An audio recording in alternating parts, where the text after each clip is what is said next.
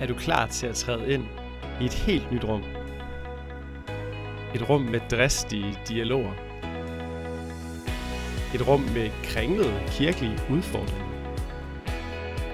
Et rum med spændende samtaler om tro og om samfund.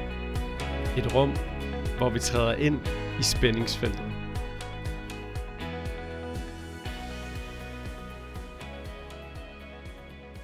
Velkommen til Spændingsfeltet.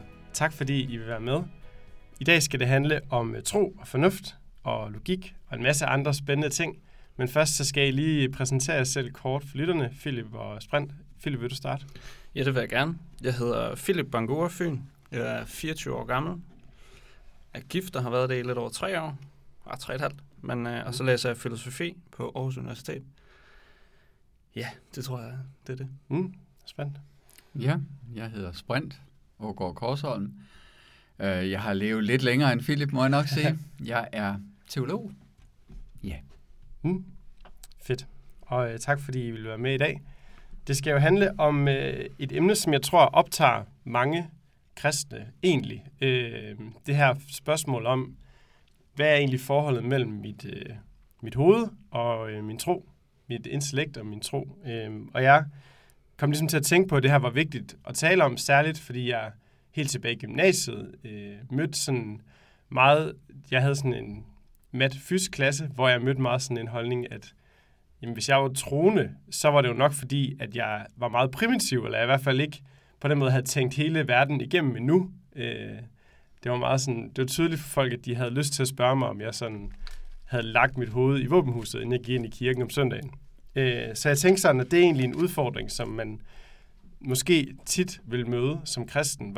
Har du egentlig tænkt over det her? Har du, øh, har du dit hoved med i det her, eller er det bare sådan en følelsestro, du har? Altså, kan det forsvares rationelt? Øhm, ja, så det er sådan lidt udgangspunktet, at jeg vil starte med at spørge jer om, hvordan, øh, hvordan holder I de to ting sammen i jeres forståelse af det at være kristen?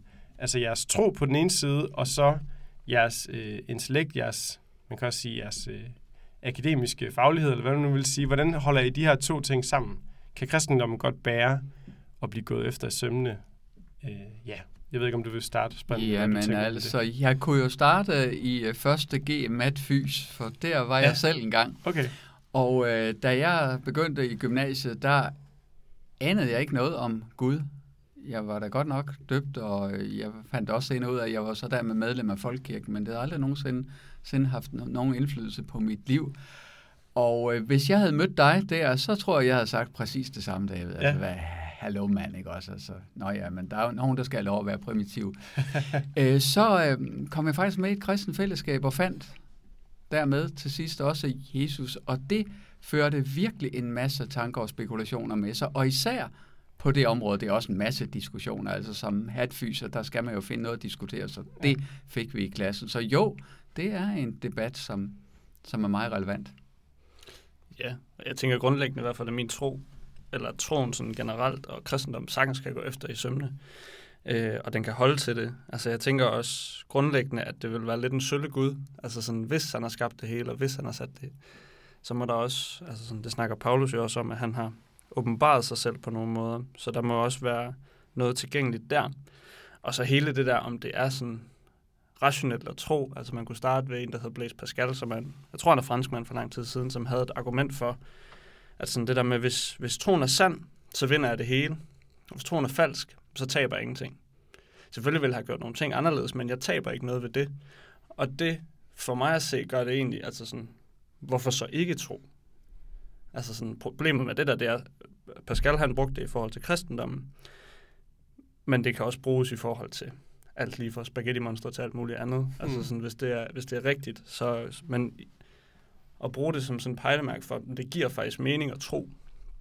Øh, og det er også altså min oplevelse gennem det filosofi, jeg har læst, at sådan, der er ikke det, det giver nogle spørgsmål, men der er ikke modsætningsforhold. Altså det der modsætningsforhold, der, jeg havde en underviser, der fik sat et modsætningsforhold op mellem religion, og så gik vi til oplysningstiden, og de to ting var bare sådan uforenelige. Der var ikke noget, der hed sådan religiøs opløs, oplysning. Og det okay. samme, ja, det var ja, det, den, der ja. kommenterede jeg også en lille smule, fordi det synes jeg var lidt spidst. Ja, øhm, og, og samtidig også med videnskab, at, sådan, at meget af den videnskabelige udvikling, der, der kom, kom jo i høj grad efter, efter reformationen og fokus på individet, og Luther, der fik gjort lidt op med, med mange af de der sådan fastlåste systemer for kirken af. Så sådan, jeg oplever ikke det der modsætningsforhold. Det kan nogle gange være, altså sådan, hvordan er det lige, man skal få det til at sidde sammen, men, men det oplever jeg sagtens, at man kan. Den okay. approach kan man også have til det, men du kan også have sådan en helt, hvis du snakker Søren Kierkegaard, sådan en med at træde ud på, nu kan jeg ikke huske, om det er 10, 17 eller 70.000 fagne, mm. men at det er at træde ud på Guds løfter, og så se, om det holder på en eller anden måde. Men øh, der er en problematik, som er blevet meget mere aktuel siden oplysningstiden, og øh, ja, uden at komme til helt den der udviklingshistorie i Vesteuropa de sidste århundreder mm. der. Men i vores dag er det jo faktisk sådan, som man på mange måder vil, vil sætte fornuften forstået som det, jeg er i stand til at kunne overskue som værende fornuftigt og logisk, som det øverste. Mm. Det øverste i verden. Der må ikke være noget over det. Det er jo det, den moderne naturvidenskab bygger på. Og så er det jo en meget alvorlig pille at skulle sluge, at der kommer noget, som man kan kalde metafysisk eller religiøst eller hvad, og siger, der er noget, der er større end dig. Det er det moderne menneske jo ikke spor vild med at høre. Der er jo ikke noget, der er større end os, hallo? Mm. Men jo, den er man altså nødt til at acceptere, og jeg tænker, hele springet står og falder der. Fordi accepterer man først, at der er noget, der går ud over fysikken, der er noget metafysisk, der er noget religiøst, jamen så ligger det jo i sagens natur. Det er jo en del af definitionen, at Gud er selvfølgelig guddommelig, og Gud kan nogle tricks, og det er der sådan set ikke noget inkonsekvent i på nogen måde. Hvis man først tror, at Gud har skabt verden og så videre, jamen, hallo, så kan han jo selvfølgelig alt. Og ja, det er bare en spilregel, man er nødt til at gå ind på. Så det er ikke fordi Gud for eksempel, og kristendommen er ulogisk. Fordi tingene hænger meget godt sammen inden for, for det game her. Der er nogle spilregler, og de passer egentlig fint sammen. Han skal bare acceptere dem, at der er noget, der er over vores logik. Gud er ikke ulogisk, men han er overlogisk. Vi bliver nødt til at sige, at der er noget, der er vigtigere end os. Og den fælde, mange løber i i dag, tror jeg, med naturvidenskaben, det er at holde fast, hvor er vi dog dygtige til at finde ud af alt. Æh, nej, vi er dygtige, og det har Gud givet os, det, det står selv i Bibelen, mm. evnen til at underlægge os naturen og finde ud af alt, hvad der er i den. Men der er bare mere end den verden her. Og det har mennesker igennem hele vores udviklingshistorie jo været klar over, at der var noget, der var metafysisk. Det er faktisk først vores generation, der, eller altså ja, de sidste 3-4 generationer, der har prøvet på at sige, det er der ikke. Mm. Jamen lige præcis og det er jo også meget en, en meget vestlig tankegang, det der med at smide fornuften op på førstepladsen i det, på det niveau der. Fordi hvis du tager sådan en, i hvert fald sådan filosofisk, hvis du tager en asiatisk eller en mellemøstlig eller sådan en afrikansk tradition, kan man sagtens have et samspil mellem noget spiritualitet og fornuft. Mm. Det er bare altså sådan øh, en arv, vi har fået fra Immanuel Kant på en eller anden måde, der bare mm. sætter fornuften op på et eller andet niveau, mm. hvor den er blevet placeret, men måske ikke hører hjemme. Nok ikke hører hjemme. Ja. Så øh, i filosofien, der er man måske også lidt bedre end i naturvidenskaben til så at bevæge sig ud på det der metafysiske niveau og prøve mm. at tænke, jamen hvis nu der så er en Gud, hvordan ser det her og det her så ud? Øh, kan, altså, kan, har, kan Gud godt handle imod sådan helt gængse filosofiske øh, udgangspunkter? Altså for eksempel vi, altså de logiske, altså logisk tankegang. A fører til B, og B fører til C. Mm. Hvad tænker man som filosof? Kan Gud godt gå ind og handle fuldstændig ulogisk i sådan et filosofisk tankesystem? Jamen, det, det, det synes jeg... Jeg har det generelt svært med lige at placere Gud, ja. eller sådan på, i hvert fald at sige, hvad han kan og ikke kan. Jeg vil nok umiddelbart sige, at det kan han ikke. Altså bryde logikkens regler og bryde de ting, han selv har, har sat op. Øhm, men jeg, jeg synes, det er svært, og der er nogen, der gerne vil stå, stå meget skarpt på det, men jeg er måske ikke, det er måske ikke så vigtigt for mig på en eller anden måde. Ja. Okay. Hvad tænker du om det, Sprint? Nu sagde du lige, at han var overlogisk. Ja, altså jeg tænker nogle gange sådan helt primitivt, at øh, hvis vi mennesker, vi spørger Gud, som jo er et fællesskab af tre. Mm. Øh, hvad skal vi tænke? Gud, hvad skal jeg tænke? Så er det som om, de kigger på hinanden og smiler lidt og siger, tænke, ja, jo, hvad kan han egentlig lige, lige kapere, ikke også? Altså, han er jo et menneske. Der er ting, vi simpelthen ikke. Så, så i de systemer, vi kan fatte, at begynde at sige, nu har vi overskuddet det hele, og sådan og sådan skal det være, og ellers så,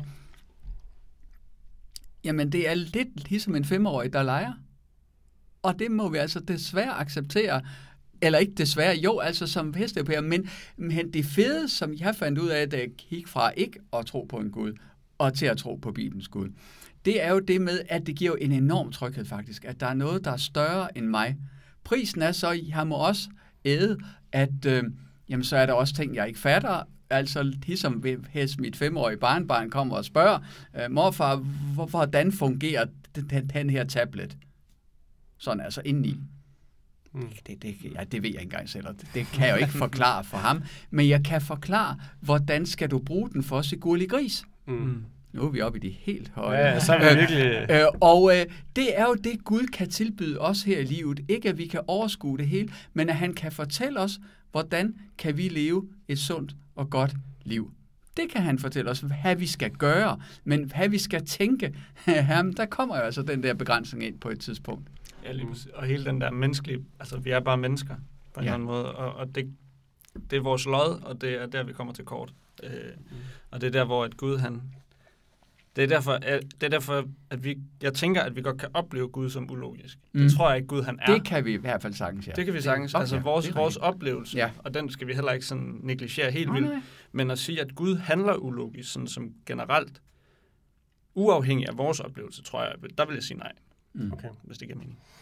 Øhm, men når Gud han så er så meget større end os, og vi er femårige, så, så kan man jo øh, få lyst til at spørge, om vi så kan bruge giver det så overhovedet mening at lave de her tankeøvelser og prøve at forstå sådan metafysikken omkring, jamen hvis Gud findes, hvordan ser det ud? Altså de her filosofiske overvejelser, giver det, altså skal vi så bare helt, skal vi så måske bare lægge vores hoved i våbenhuset? Hvis vi alligevel i sådan en anerkendelse af, at jeg kan alligevel ikke gå Gud efter i kortene, så kan jeg lige så godt bare droppe og prøve.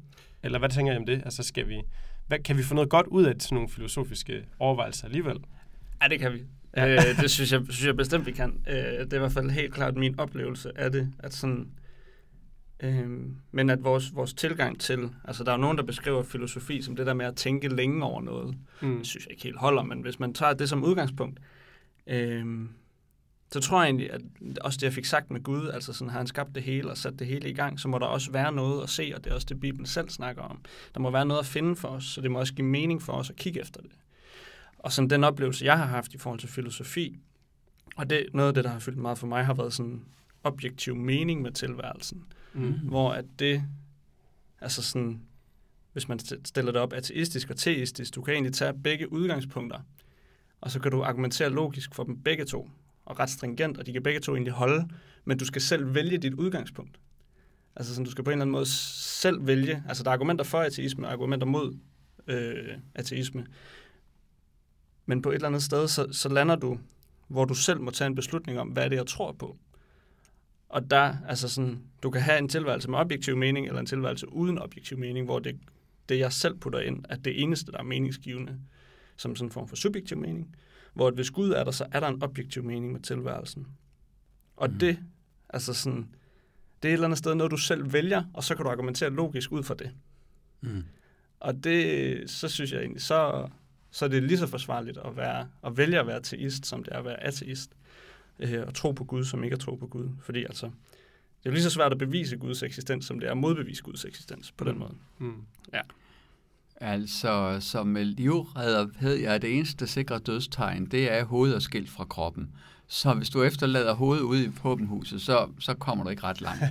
så det jeg egentlig bare vil sige med det, det er, at vi er jo skabt i Guds billede, siger Bibelen og jeg tænker, at en del af det er også det der med, at vi kan tænke, vi, kan, vi har et sprog, vi kan akkumulere viden skriftligt fra generation til generation osv. osv. Så Gud har skabt os med en fornuft, for at vi skal bruge den. Det er en stor del af vores velsignelse. Så, og vi kan for eksempel jo heller ikke læse Bibelen e, eller høre Guds ord. Altså rent kognitivt kan vi jo ikke tage imod et budskab uden at bruge vores forstand. Så altså, vi bruger forstanden alle sammen og under alle omstændigheder. Det vi mener her, det er om om vi nogle gange synes, at den står i vejen. For, og det tror jeg ikke, den gør. Bare den forstår, hvornår den skal erkende sin grænse. Mm. Og så sige, nu kan jeg ikke bruge øh, fornuften længere. Nu må jeg have en anden sans i brug. Og den sans, det er altså troen. Mm. Og det er så en anden sans, som man så også kan diskutere jo selvfølgelig, men, men, men det er måden at komme i forbindelse med Gud på. Han vil meget gerne have, at vi skal bruge vores fornuft, for det har han skabt os til. Vi skal også bare kende begrænsningen. Mm. Og så tænker jeg også, en vigtig pointe ind i alt det her er jo også, at du bliver ikke frelst af intellektuelle argumenter. Altså sådan, du bliver frelst af tro på Jesus, mm. og at han er død og opstået. Så på den måde, så skal, ja, så skal det netop kende sin plads. Ja. Jamen, for nogen, er det ikke sådan? Det synes jeg da også, jeg oplevede dengang, da jeg øh, skulle ja, til at vælge, om jeg ville tro eller hvad. Øh, kan det ikke for mange i dag være en, øh, en forhindring, en barriere for at begynde at overveje at tro eller tage troens spring, det at man tænker, jamen så bliver jeg jo, så skal jeg jo være dum. Jo, det kan det. Altså sådan, ja. jeg, jeg snakkede med en på studiet, som sagde, at han synes, han havde også et par andre venter, som han kaldte den religiøse, og de havde noget godt kørende for sig, sagde han. Øhm, men han kunne, ikke lide, han kunne ikke få sig selv til det, fordi han følte, at han begik en eller anden form for intellektuel selvmål ja. ved at, at ja. overgive sig til troen. Øhm, ja. Og det tror jeg er en... Ja, altså det er en historie, der er blevet fortalt omkring troen gennem længere tid, mm. og måske både egentlig er kristne og folk, der ikke er kristne. For ligesom, jamen det ved jeg, ej, det bevæger mig noget, jeg måske ikke ved så meget om.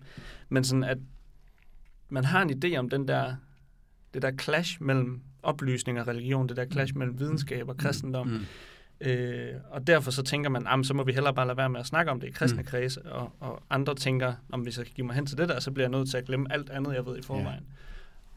Og det er hele de der, altså de der modsætninger, de der øh, kamp, kampe, der egentlig bliver stillet op, synes jeg er sådan fortegnet at de ikke Jamen. nødvendigvis sådan... Ja. Jamen, det er jo mærkeligt, fordi når man ved, der findes Nobelprismodtagere i atomfysik, som er personligt kristne, ikke også? Altså, men alligevel, jo, det bliver meget sådan, at det bliver som om, at troen kan nok ikke øh, øh, tåle sådan virkelig at blive, blive mm. kig, kig efter i sømne og konfronteret med, mm. med, med nogen. Men, men det kan den jo altså. Mm.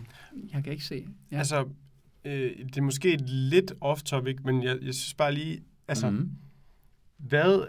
Oh, det er et stort spørgsmål, så det er måske for meget. Men nu prøver jeg alligevel. Ja, ja. Altså, jamen, hvis troen er noget andet end min fornuft, hvad er tro så? Eller sådan, altså, hvad, hvad, fordi jamen, man skal tænke, og så på et eller andet tidspunkt, så skal man vælge at tro. Hvad er det så? Er, er, er det mit, er det min, min hjerte, der så er der, mine følelser, eller hvad altså, jeg, har, jeg ved ikke lige, hvorfor det... Jeg synes bare lige, det, det var bare sjovt, mm-hmm. at mhm. ligesom begge to ligesom stille op. Det er fint med fornuften her, og så er der den her tro her, som er en anden størrelse. Men er fornuften ikke også i den? Eller sådan, hvad, hvad er det? Altså, Bibelen bruger...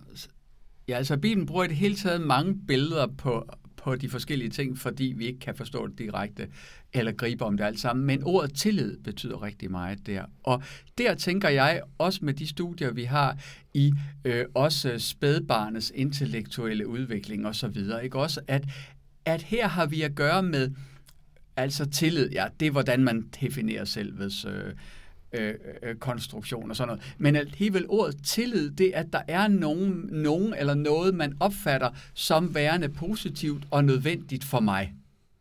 Det er jo noget, der, går, der kan være der, selv der, hvor vi siger, at der er ikke meget fornuft. Øh, og det gælder også i den anden ende af livet faktisk, når at demens eller andre ting kommer ind. Eller det gælder dem, der mentalt ikke udvikler sig så meget. Altså troens tillid til, at der er noget eller nogen, som vil mig det godt, og som jeg er afhængig af. Øh, det vil jeg sådan set sige, det, det er en definition af troen. Mm. Ja, hvis man sådan... Eller jeg hørte sådan en henvisning til Hebræerbrevet 11.1 næsten der. Ja, ja, ja hvor, det kunne du udmærket gøre, ja. Hvor at man så også kunne snakke om den der overbevisning, altså tro og fast tillid yes. Til det, der håbes på, overbevisning om det, der ikke ses. Lige præcis. Altså en overbevisning, som på en eller anden måde ligger Ja. over beviset. Altså Ah, sådan, det er, ja, ikke, ja, det er ja, ikke, ja, fordi ja. beviset ikke kan pege dig hen, men Nej. at troen er ligesom, ligesom et eller andet skridt Ja. videre på en eller anden måde. Ja. Øh, ja, det tror jeg, at sådan, vi kan fint have fornuften med i troen, men den, den skal pege hen mod troen. Altså sådan, det er jo, det er jo hvad kan man sige, jeg tænker, det er et redskab, det er ikke et mål i sig selv, hvis man Mm. kan sige det sådan. Og så kan du også, jeg er svært glad for prædikernes bog, og den slutter jo også af med det der med, når du har læst alt dette, så skal du drage den slutning, frygt Gud.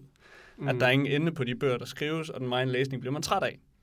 Mm. Altså sådan, Lige før eksamenstid. Så er Lige det ja, så er den der rigtig god en, ja. ja. ja. øhm, ja, Så, så der er på en eller anden måde, altså, så tro bevæger sig simpelthen et step op på en eller anden måde. Hvis vi har sådan en, altså, tro, det er, når man, man kigger på en eller anden måde, troen kigger ned på fornuften. Altså sådan, den er over på en eller anden måde. Altså du, har, du bygger op, og så, hvordan, altså, hvordan skal jeg forstå det? At så når du har tænkt alt det fornuftige, du overhovedet kan tænke, så er du ikke færdig nu, for så skal du finde ud af, hvad har jeg tillid til? Eller hvad? Er det sådan, jeg skal høre det? Altså, at, det er ikke helt sådan, du skal høre det, tænker Nej, jeg. okay. Altså sådan, det er på en eller anden, de, de, de spiller mere sammen end som Mhm. så, tænker jeg, end, end det, du lige fik fremstillet ja. der. Okay. Der er mere samspil mellem dem. Øhm, men jeg synes også, det er svært lige at sætte fingeren på, hvor det... Altså, hvor, Ja, fordi at de, de er lidt uafhængige af hinanden. Du kan have du behøver ikke først at skulle tænke alting til ende, inden du, du tager fat i troen. Altså troen kan jo være der helt umiddelbart, ikke også? Og så tænker du mere eller mindre også samtidig jo, ikke også? Altså, jeg tror, det er to forskellige lige sanser. Eller ikke, Ja. ja. nej, det, det, det er jo ikke en sans, men to forskellige måder at begribe noget af verden og virkelighedsforståelsen på. Så, så de kan, kan køre parallelt, og man kan have, have en meget stærk tro, og ikke vide ret meget intellektuelt, og, og omvendt, det, Mm. ja. så hvis nu, at jeg laver et lidt, lidt banalt eksempel, så hvis nu vi siger, at øh, I og vi, jeg er jo også kristen, øh, vi tror på Gud, øh, den treenige Gud fra Bibelen, og hvis, hvis nu vi tager den tro og sætter den over for en, der tror, at månen er lavet af ost, vil det så være, altså, vil de begge de to forskellige måder at tro på være, øh, kan man godt sige, at en tro er mindre fornuftig end en anden tro? ja, det kan du sagtens. Så, der, Altså, så, så kan- på en eller anden måde, så er troen jo også så... Øh, Ja, du Så kan godt ligger evalu- evaluere tro. Ja, Altså sådan, okay. det kan du godt i... så man kan godt bruge sin fornuft til at evaluere tro. Ja, altså sådan, du kan jo tage, du kan jo tage det, Bibelen siger, og så gå det efter. Altså sådan, både sådan rent historisk, altså sådan øh, med Jesu liv som historisk person, og, og argumenter for, at han stod op i graven og sådan noget. Mm. Øhm, kan du sagtens gå efter i sømne, ligesom at du kunne tage til månen, og så se, er den reelt lavet af ost? Mm. Altså sådan, ikke? Så Ja, ja, altså hænger det verdensbillede og det koncept, mm. som den pågældende tro nu postulerer, hænger det sammen, Mm. synes vi, eller gør det mm. ikke? Mm. Og øh, ja, det kan, kan man sagtens gøre. Problemet er bare, øh, eller problemet ved den ting er, at mange jo påstår, at, eller måske, altså bevist det kan man vel ikke, men øh, siger, at øh, vores generationer nu i Vesten her, der er der ikke længere noget øh, sammenhængende verdensbillede. Det er ikke det behov, man har, og det er heller ikke det, man tænker på. Altså dengang, da jeg begyndte på gymnasiet, der havde man et sammenhængende verdensbillede. Altså man var for eksempel enten marxist, eller man var kristen, eller man var dum, dum, dum. Ikke? Også, altså, men man skulle have noget, der hang sammen og forklarede det hele og gav mening på alle parametre. Ellers Mm. så røg man ned ad listen. Ikke? Også, Mm. det er det jo slet ikke mere nu. Det er jo Mm. bare jamen, noget fra det ene, og noget fra det andet, og noget fra det, det tredje. Så det sjove er jo, at vi er begyndt at forlade logikken på det metafysiske område. Tingene hænger overhovedet ikke sammen. Altså folk kan jo for eksempel både tro på evolution, øh, ren, øh, altså materialistisk evolution helt fra begyndelsen af, og så tro på reinkarnation, Mm. og på kosmiske energier. Gud hjælp mig, havde nær sagt, ikke også?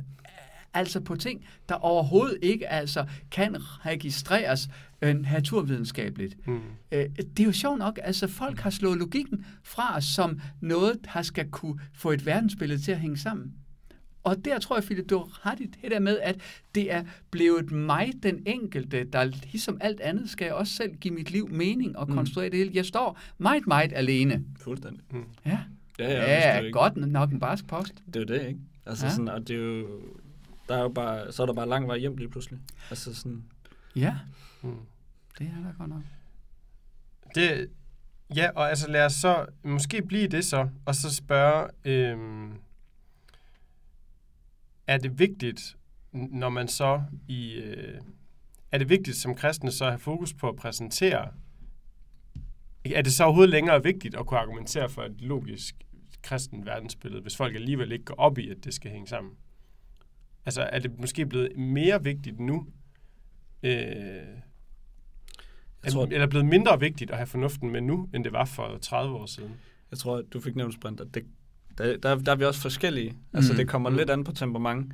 Øh, altså for mig er det egentlig ikke, altså har jeg den der, den jeg fik nævnt før med ateisme og teisme, at det på en eller anden måde er et valg, øh, så synes jeg egentlig, så er jeg retfærdiggjort i at tro.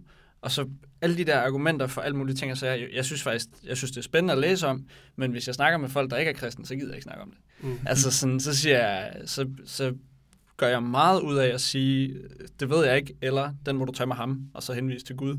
Øh, fordi så kan jeg få lov til at snakke Jesus. altså sådan, øh, Mm. så sådan, og det er ikke, altså sådan, for mig at se, så er det det, der er det vigtigste, og det er det, jeg gerne vil ud med. Øh, og så hvis, altså, hvis jeg bliver spurgt ind til det, hvis jeg bliver kørt på klingen, så, vil jeg også, så synes jeg også, der, så har jeg steder at vise hen, eller argumenter at svare med, eller personer, som synes, det er sindssygt spændende, som jeg kan henvise til. Mm. Men for mig selv, så vil jeg helst bare snakke Jesus. Og, og så vil jeg gerne retfærdiggøre, at jeg synes, jeg kan det. Men jeg vil helst snakke Jesus. Og for alt i verden, så... Altså sådan, jeg tænker også, problemet med det kan være, at, at jeg kan komme til at stå i vejen. Altså fordi jeg får præsenteret et dårligt, eller et logisk usammenhængende argument, Mm. som du kan efterprøve ved præmisser og sådan nogle ting, ikke? at det kan gøre, at den person, som jeg står og snakker med, øh, at jeg får stillet mig i vejen for Jesus, og ikke får peget hen på ham, men får peget hen på min, mine logiske fejlslutninger mm. I stedet for. Men det er vel så stadig vigtigt, eller jeg får lyst til så at spørge, men når du så siger, men jeg vil hellere fortælle dem om Jesus, så er det så ikke fordi, at du mener, det er ufornuftigt at fortælle om Jesus. Overhovedet ikke. Men det er jo det, det, er jo det, det handler om. Altså det er Ja. det, jeg synes, oplever, Bibelen snakker om, at det er det, der er det vigtigste. Og Altså det er jo der i mødet med ham, at troen kan blive til. Mm. øh, som jo ikke kan forklares. Eller, men, men, men jamen, jeg er enig, øh, altså, men, men, men for nogen, det havde jeg selv brug for dengang. Jeg havde brug for nogen, der turde stille op til, øh, til tæsk, havde jeg nær sagt. Mm. Altså til, at alt det, jeg havde, som jeg synes stod i vejen, at jeg kunne, kunne blive mødt af et fornuftigt menneske, som havde et svar på det, og det kunne godt være, jamen læs en bog af, Mm. At han og den, eller sådan gjorde jeg, eller det tænker jeg om det. Men altså ikke også, altså, at hvis det er det, der virkelig er deres issue, altså for nogle er det jo mest sådan en, det er derfor, jeg ikke gider beskæftige mig med det. Mm. Øh, Og så tror jeg, det er vigtigt at komme videre. Men for dem, som virkelig slås med det, ligesom han kan slås med så mange andre ting, om han kan slås med, det er jo det, vi ikke kan nå at komme ind på nu ikke også. Altså, hvis man egentlig accepterer, okay, Gud er der nok, kristendommen passer nok, men hold fast, hvordan kan en retfærdig Gud og så ledelsen i verden, for Mm. eksempel, Mm. kombineres? Eller hvad det nu er. Altså sådan nogle virkelig reelle problemer, ikke også? Altså, så, så tror jeg, vi alle sammen er enige om, at så kan man jo godt gå ind i det. Men selvfølgelig hele tiden tror jeg, at det er vigtigt, at vi stiller os sådan, så vi egentlig billedligt set står ved siden af hinanden og kigger hen på Gud og siger, for mig at se, så det Gud har sagt igennem Bibelen, og sådan fordi, som du også siger, Philip, altså, at vi ikke kommer til med vores egen hjemmebryggede øh, øh, løsninger i gåseøjne at stå i vejen. Mm. Mm. Hvordan, hvis I skulle tage temperaturen på, øh, og det kan I jo selvfølgelig gøre på alle kristne fællesskaber i Danmark, Nej. men, men de, der hvor I er, altså det, det I har oplevet, og det, de fællesskaber, I kender til, hvordan vil I sige, at temperaturen er lige nu så? Er der brug for mere øh, filosofi og intellektuelt arbejde, Eller er der brug for mere tro og mere spring ud på de 70.000 fagne?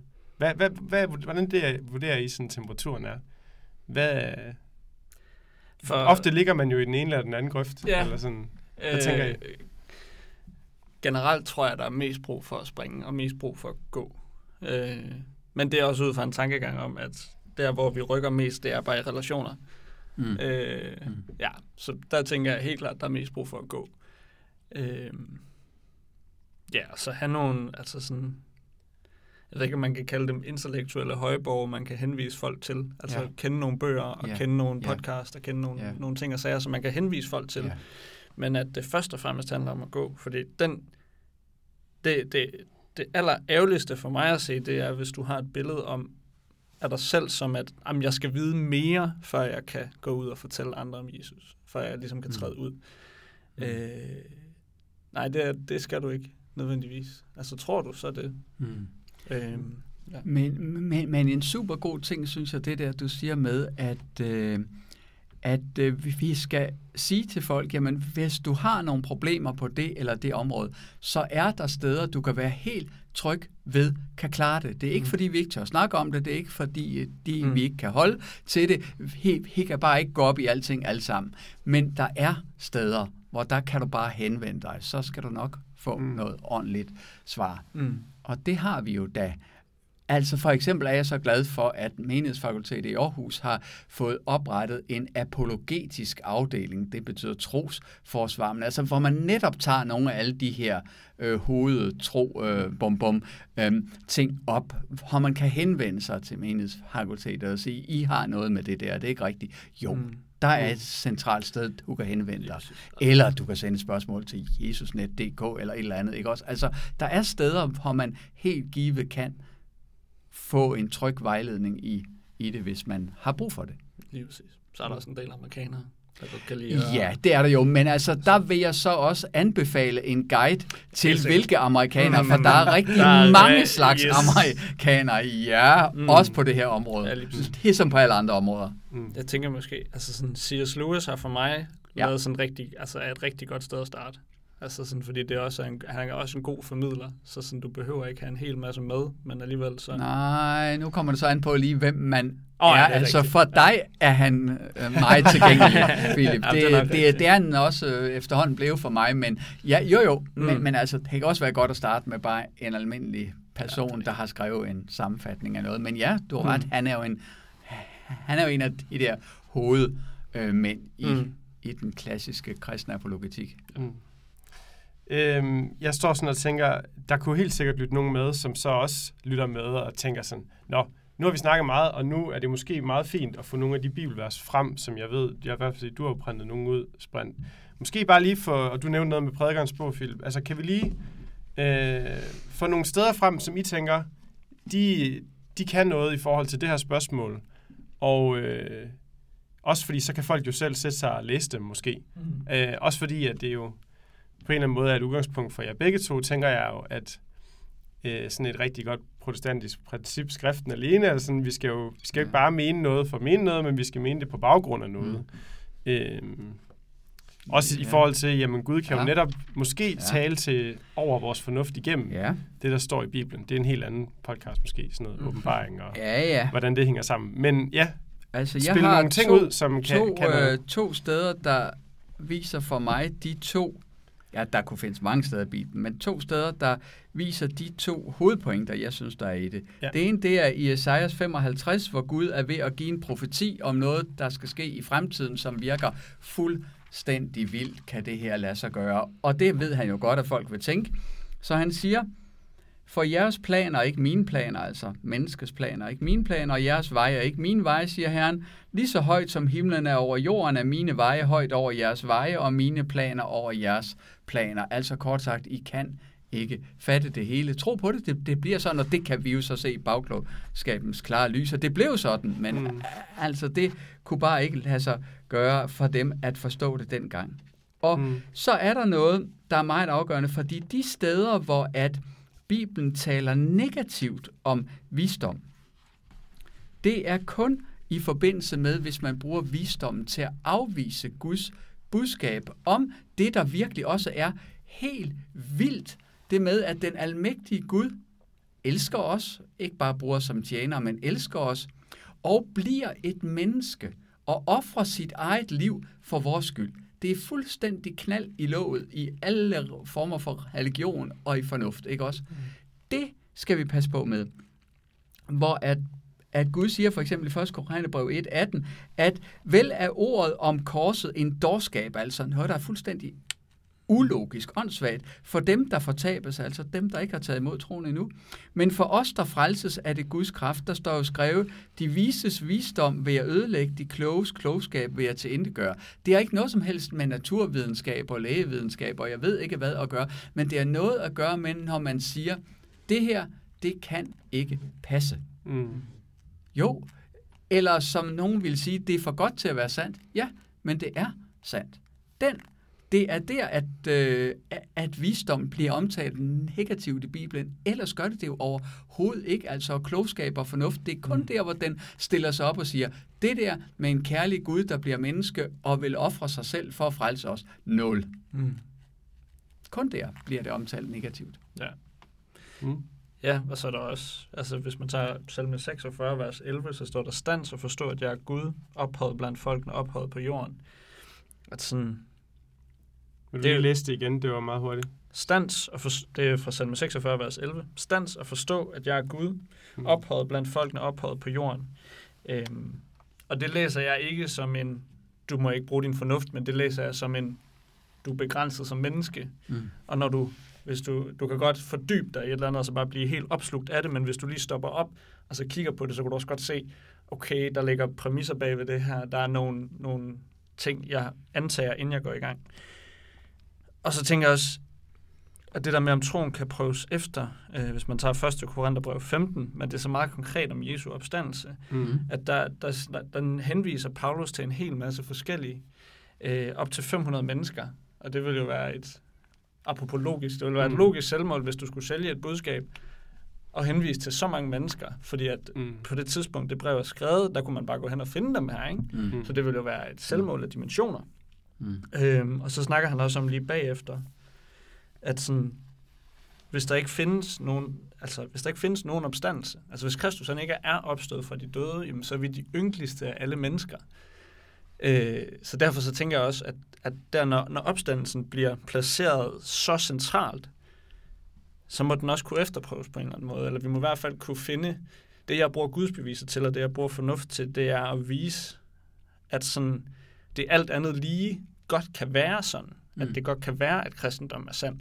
Og så har jeg faktisk ikke brug for mere, fordi at så, så kommer alt det der i spil med, hvad er det, det giver mig af mening og ting og sager. Altså mm. sådan, ja, og så igen også prædikernes bog, at det der med mm. den mine, den ja, hvad var det lige, der var med den? Af.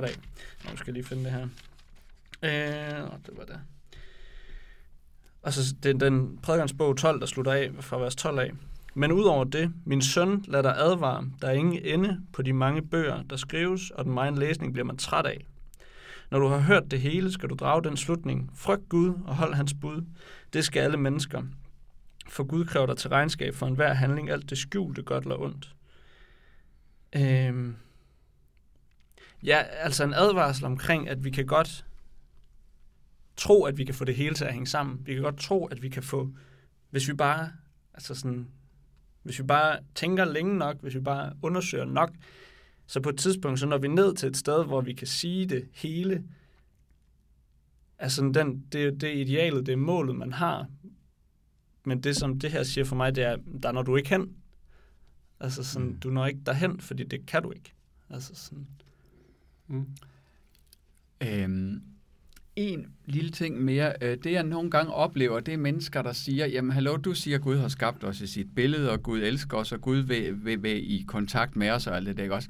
Hvorfor i alverden har han så gjort det så svært? Det er da virkelig selvmål af, af, af rang, ikke også? Og der taler øh, Bibelen om, for eksempel i Romerbrev kapitel 1, det er et, nogle lidt langhårede vers, så jeg hæser mig ikke op, men at, at før syndefaldet, der havde vi heller ingen problemer. Hverken med at være nøgne, eller med at se Gud, eller med at tænke og forstå og stå og have Gud med i det hele. Men efter søndefaldet, som med Adam og Eva, ikke også, som jo meget kort går ud på, at vi egentlig selv vil bestemme i stedet for Gud, der sker der også det, at vores fornuft, som der står i han i oversættelse, bliver formørket, faktisk. At nu er der grænser for den, nu er der noget, vi ikke kan, eller ikke vil dybest set måske. Så, så, så altså, det er ikke fordi Gud lige kom til at klokke i det og glemte, at, at vi skulle jo egentlig også have styr på det med fornuften. Men der er sket en skade i mm. fornuften. En begrænsning ja. siden søndefaldet. Uh, det er godt nok også en stor, stor ting at tage fat i. Det har jeg Jamen, også lavet en hel podcast om før, faktisk. Mm-hmm. Den kan man jo så lytte til. Den, mm. lyder, det, den har overskriften uh, apologetik, ja eller nej. og der diskuterede de nemlig rigtig meget, hvor meget er fornuften så gået i stykker. Okay. Fordi i vores samtale har vi jo ligesom indtil nu haft en samtale om, at på baggrund af, at der er noget fornuft, der ikke er gået i stykker. Okay. Ikke? Altså, mm. ja, ja. Øh, men det kan man jo diskutere. Men det er en god point lige at få mm. med, at, at i det kristne verdensbillede er der også et element af, at det, der kan virke så fornuftigt for mig, kan godt være forkert, fordi at jeg har en skævvredet fornuft, eller hvad? Er det mm. det, nu mm. oversætter jeg bare lige? Ja, altså det, det tænker jeg sagtens, man kan. Altså du kan... Altså, hvad kan man sige? Det må vi jo også huske på, at der er en, en modstand både, både fra os og sådan en, en åndelig kamp, som, som sagtens også kan bruge fornuften. Som også kan bruge altså vores, vores tankesystemer, som også kan bruge logik, men som kan få, få pillet ved nogle præmisser og nogle ting og sager. Øh, så der, altså meget af det, jeg, jeg beder om i forhold til det, og i forhold til, når jeg går i gang med sådan nogle ting der, det er at bede, altså Jesus hold mig fast. Fordi jeg ved også godt, at der er, der, som jeg fik sagt, der er også, du kan lave en, en logisk, stringent argumentation for ateisme, hvis du mm. vælger det som udgangspunkt. Mm. mm. Det kan du sagtens. Også med fornuften. Mm. Øh, et billede, som jeg snakker med en del om, om det kan holde eller ikke holde, men nu kommer det i hvert fald, det er, at mange tænker nok egentlig, at vores fornuft, den er sådan styresystemet, hvis vi nu forestiller os via en computer. Men i virkeligheden er den et program, ligesom så mange andre programmer eller apps. Der er et styresystem under det, som vi normalt ikke lægger mærke til, og ikke, men, men, men når det styre, styresystem, det er det, der har fået en skade ved søndefaldet. Hmm. Det er ikke fornuften i sig selv, eller vores øh, læmelige øh, altså kondition, eller hvad det end er. Det er alle sammen gode programmer, og de fungerer egentlig godt nok, men styresystemet, hvordan bliver de brugt, og hvad bliver de brugt til? Det er der, det kan gå, gå galt. Hmm.